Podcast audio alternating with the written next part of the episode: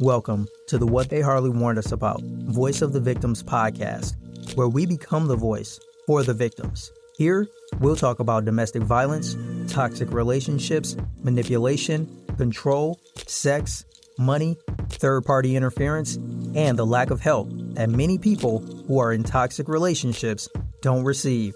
Here's your host, Tisha Jones. Hey, everybody, this is Tisha from the What They Hardly Warned Us About Voice of the Victims podcast, and I want to welcome you. Thank you for joining us.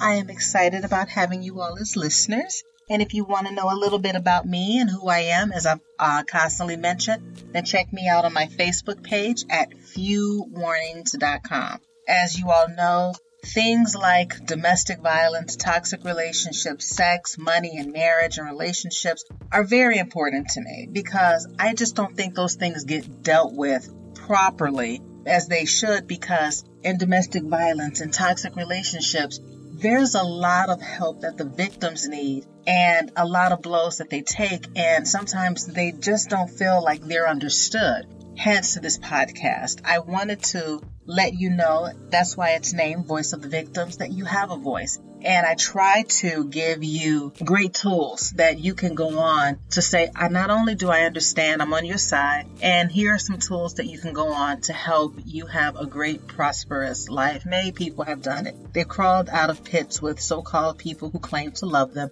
and they went on to enjoy great lives. So before we get started, if you're listening to us on social media, then hit that subscribe button. If you're listening to us on YouTube, yes, hit that subscribe button or follow button so you can get more great episodes delivered to you on a regular basis. And again, if you're listening to YouTube on your phone, then turn on your notifications. If you're listening on any podcast hoster, then follow me, follow, follow, follow me, please. Now let's get right into it the last episode that I dealt with, it was called De-Weaponizing the Culprit. And I read to you an article from a young woman named Keisha from the website This Husband Manta. And she dealt quite a bit, very touchy so, on why a lot of times we as women withhold sex, why men get sex withheld from them. And it was a very touchy article. So I know that it ruffled feathers and it caused quite a bit of defensiveness because, as I said later on in the article, I've heard those arguments come up. And I've heard women express why they felt the way that they felt only to get shot down because it's a very touchy subject. And if as a man if as a woman you're not prepared to hear the negative answers then people have a tendency to resort around pride and defensiveness. So again let's get right into it. Again, as I said, we're back from on the What They Hardly Warned Us About Voice of the Victims podcast, and we're going to jump right in. A lot of times when we think about people using sex as a weapon, they think of the wife withholding sex from her husband in order to get something that she wants.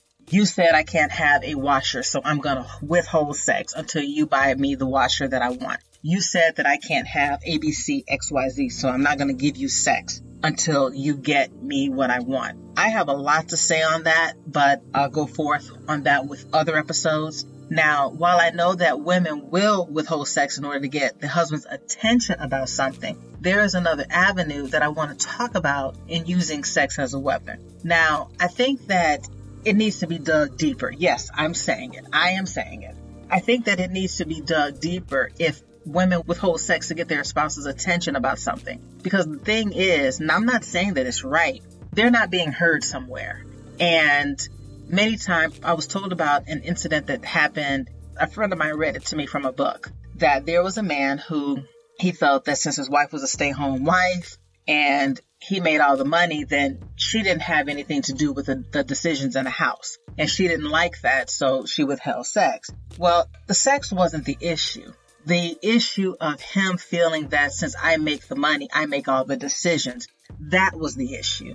And unfortunately, according to how my friend read the book, read in the book, that issue wasn't dealt with.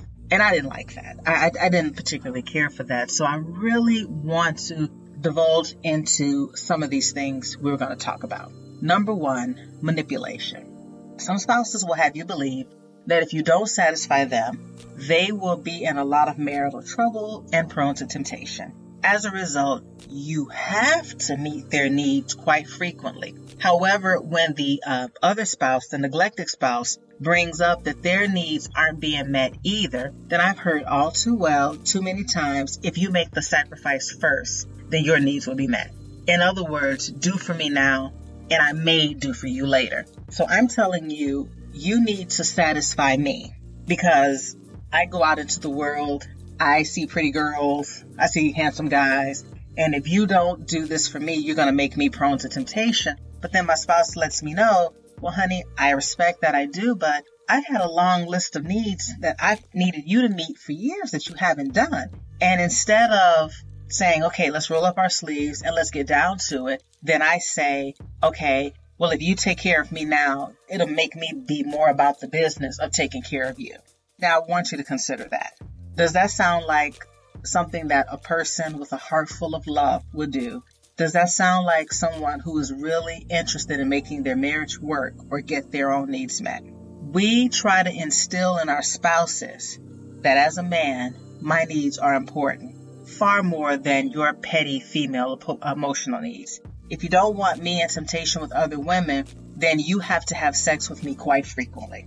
On the other hand, women may have a tendency to say the same thing in their realm. Honey, my emotional needs haven't been met. Now, Johnny is looking extra good to me at work.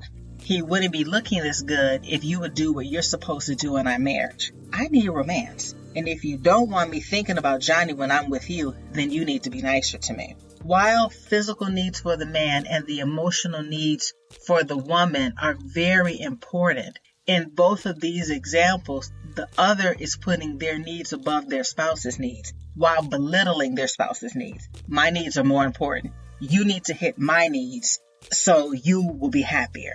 Not only are they trying to get their spouses to do for them, but it's clear that they're not doing for their spouses. It's clear that the spouses who are being put under scrutiny aren't happy and are suffering from the emotional and physical withdrawals. When that particular spouse brings out that they're being neglected, the demanding spouse will begin to talk them down by trying to make them feel you need to do for me first, then I may do for you. Did you notice that? May. I may do for you. No guarantee, no promises, but one thing is solidified. You have to do for me. In addition to manipulation, you know what else I see in this scenario? Selfishness. Now, before we go any further, because we're going to get into some touchy stuff, I'm going to talk to you about one of our sponsors that's helping us out. Again, it's Marriage Fitness. Marriage Fitness with Mort Fertel is an alternative to counseling. It's the most successful marriage crisis program in the world and he wants to help you fix your marriage. You'll find seven steps to fixing your marriage. And here are some questions that a lot of people ask. Why is it that marriage counseling fails? I've had marriage counseling and it has failed, even after you've tried to do everything to make it work. How do you rebuild broken trust? Some people have trust issues. How do you deal with the I don't love you? How do you get over the past? How do you forgive and be forgiven? How do you avoid separation? How do you reconnect with a spouse? How do you ruin the affair? I have a lot to say on that, but I won't. How do you get the spouse to change? Plus, you get five marriage assessments. So, therefore, if you're dealing with someone who is putting their needs above yours, you might want to jump on um, a little marriage help, a little marriage work. Do what is necessary to try to save your marriage. You will find the link in the description box if you're listening on YouTube. If you're listening on podcasts, then you will go to www.fewwarnings.com forward slash resources and you'll look under the link marriage fitness and you'll read all what you need to read and decide if you want it. And besides that, you get a marriage assessment for free. So you have absolutely nothing to lose and I hope you jump all over it. So let's get back into the article we left off where a person, you had a spouse dealing with selfishness who's complaining about sexual withholding, but you find that they're really selfish. Here we have two separate individuals putting their needs above their spouse's needs. Now, there's no denying that one spouse isn't getting their needs met, but it is also clearly made that the spouse who is being demanding for their needs to be met isn't making their spouse happy either. Sadly, instead of dealing with this issue, they use manipulation in order to get what they want. They try to convince them if they don't get their needs met, then bad stuff is going to happen to their marriage and it's going to be your fault because you didn't do for me like you were supposed to. What the empty spouse wants or needs is of no consequence at all to the selfish spouse. Again, that's selfishness, and love is not selfish. When I initially started dealing with this podcast, I started to talk about toxic relationships and I think that it's probably fair to go right back into the definition of what a toxic relationship is. And again, I got this off of healthmag.com. By definition, a toxic relationship is a relationship characterized by behaviors on the part of the toxic partner that are emotionally and not infrequently physically damaging to their partner, while a healthy relationship contributes to our self esteem, emotional energy. A toxic relationship damages self esteem and drains energy. Let's note the difference between a healthy relationship versus a toxic relationship. A healthy relationship involves mutual care, respect, compassion, and interest in the other partner's welfare growth and ability to share, and decision making. In short, a shared desire for each other's happiness. Get that. A shared desire for each other's happiness. A healthy relationship is a safe relationship, a relationship where we can be ourselves without fear, a place where we feel comfortable and secure. Meditate on that one for a bit.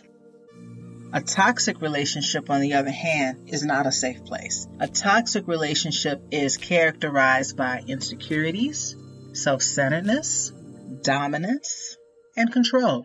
We risk our very being by staying in such a toxic relationship. To say a toxic relationship is dysfunctional at best, that's an understatement. Now, when you listen to the definition of what a healthy relationship is, versus a toxic relationship, there is no side, there is no room for one sided satisfaction in a healthy relationship. You might have to consider, even though I know that many times we have to grow up. You know, a 20 year old spouse is very different from a 40 year old spouse.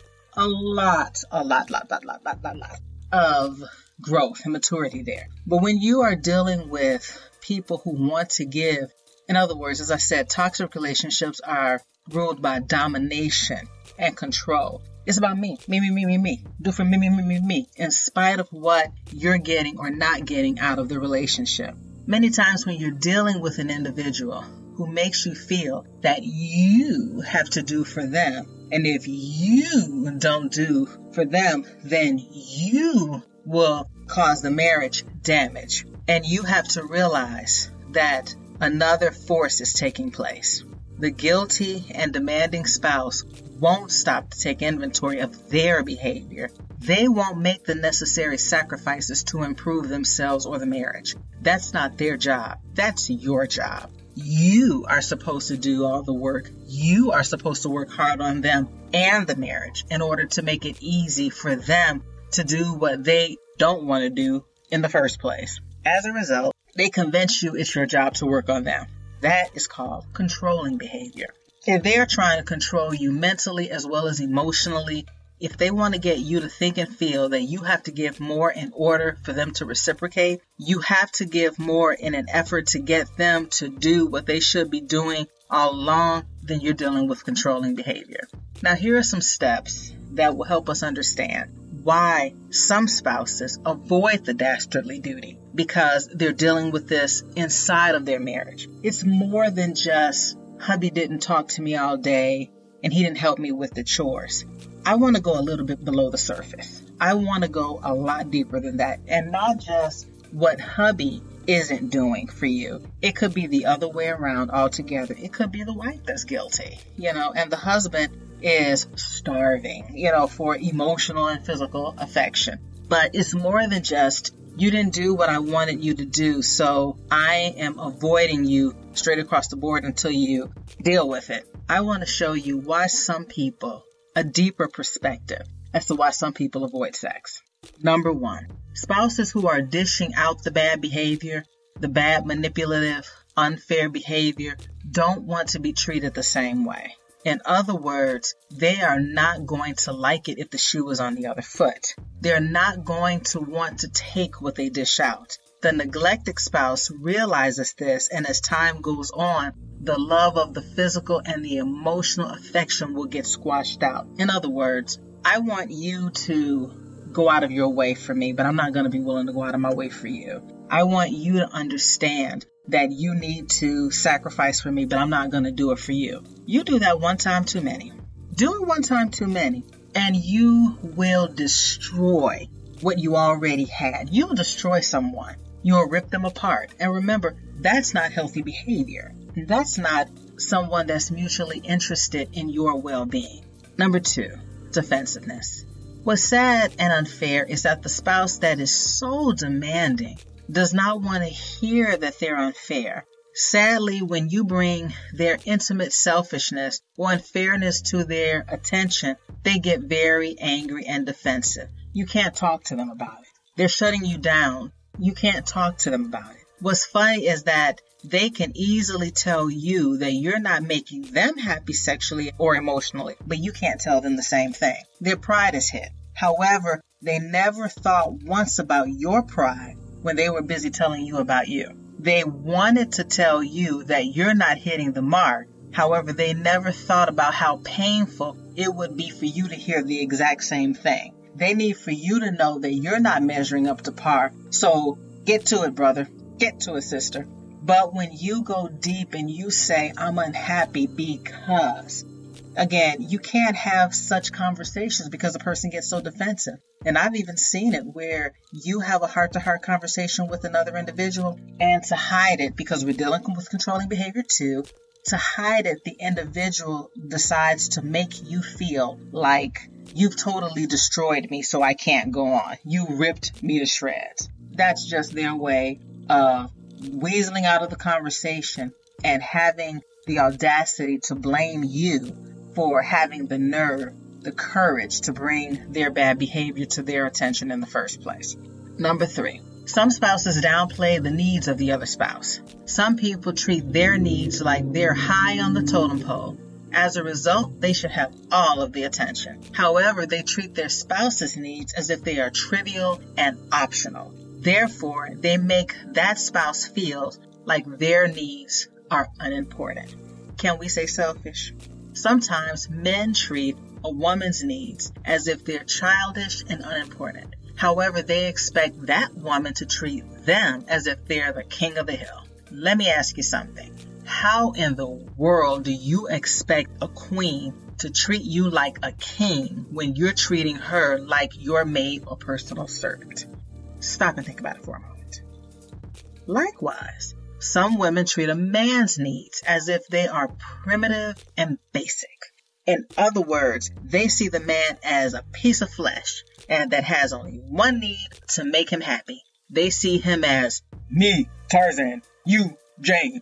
Come. Since they don't see his needs as important, they find it easy to shut him down while expecting him to treat her like Queen Bee. And I'm not talking about Beyonce, I'm talking about a literal Queen Bee. The term Queen Bee has been very old. You actually can trace it back to school, where you usually had one girl who acted like she ran everything, and everybody had to cater to her needs. Ugh. Bad memories coming back to me. As I mentioned before, how in the world do you expect a king to treat you like a queen when you're treating him like your butler or personal servant? For either of these examples, how do you expect to be treated well if you are being disregarding toward the other? This isn't hard to figure out. But again, I've definitely heard people say, whether in Christian settings or whether doctors and whatnot on YouTube giving talk shows and whatever, that if the wife just, if the wife just, if the wife just, some people, including the man, they have given so much they are burned out. But a selfish person, I've learned, will not jump up to the matter and meet the other person's needs when they see the damage that they've done. If they won't meet the person's needs when it was small, when it was just a little root, Now it's a garden full of weeds. That person is not about to get out there and weed, you know, that whole garden to make it beautiful again. They're just going to keep doing whatever they do and leave the neglected spouse out there to fend for themselves. Now, this podcast is getting a little bit longer than I wanted it to, so we are going to cut off right here and we are going to uh, go into a part three because it's just getting a little bit long and I don't want it to be ultra long. But before we go, we want to talk about another sponsor that's helping us out, and I talk about this person. This has been in my podcast from the very beginning, and that's online therapy. Speaking from personal experience, I know what it feels like to go get counseling with other people, be it family members, be it spouse, be it people on the job, whatever. I know what it feels like when you mean business, but that other person doesn't want to do what is necessary. I remember getting to a point where it became about me. In other words, I'm focused on me. I want to do what's right. I'm tired of trying to go help somebody get to where they need to be while they're running me down. Forget them. It's about me. So I definitely encourage you. If you find yourself in this situation, whatever scale you're on, get help. Self help is not selfish. Self care is not selfish. And as I talk about online therapy, you know, you keep hearing me say they're not like other therapy sites. It's a complete toolbox.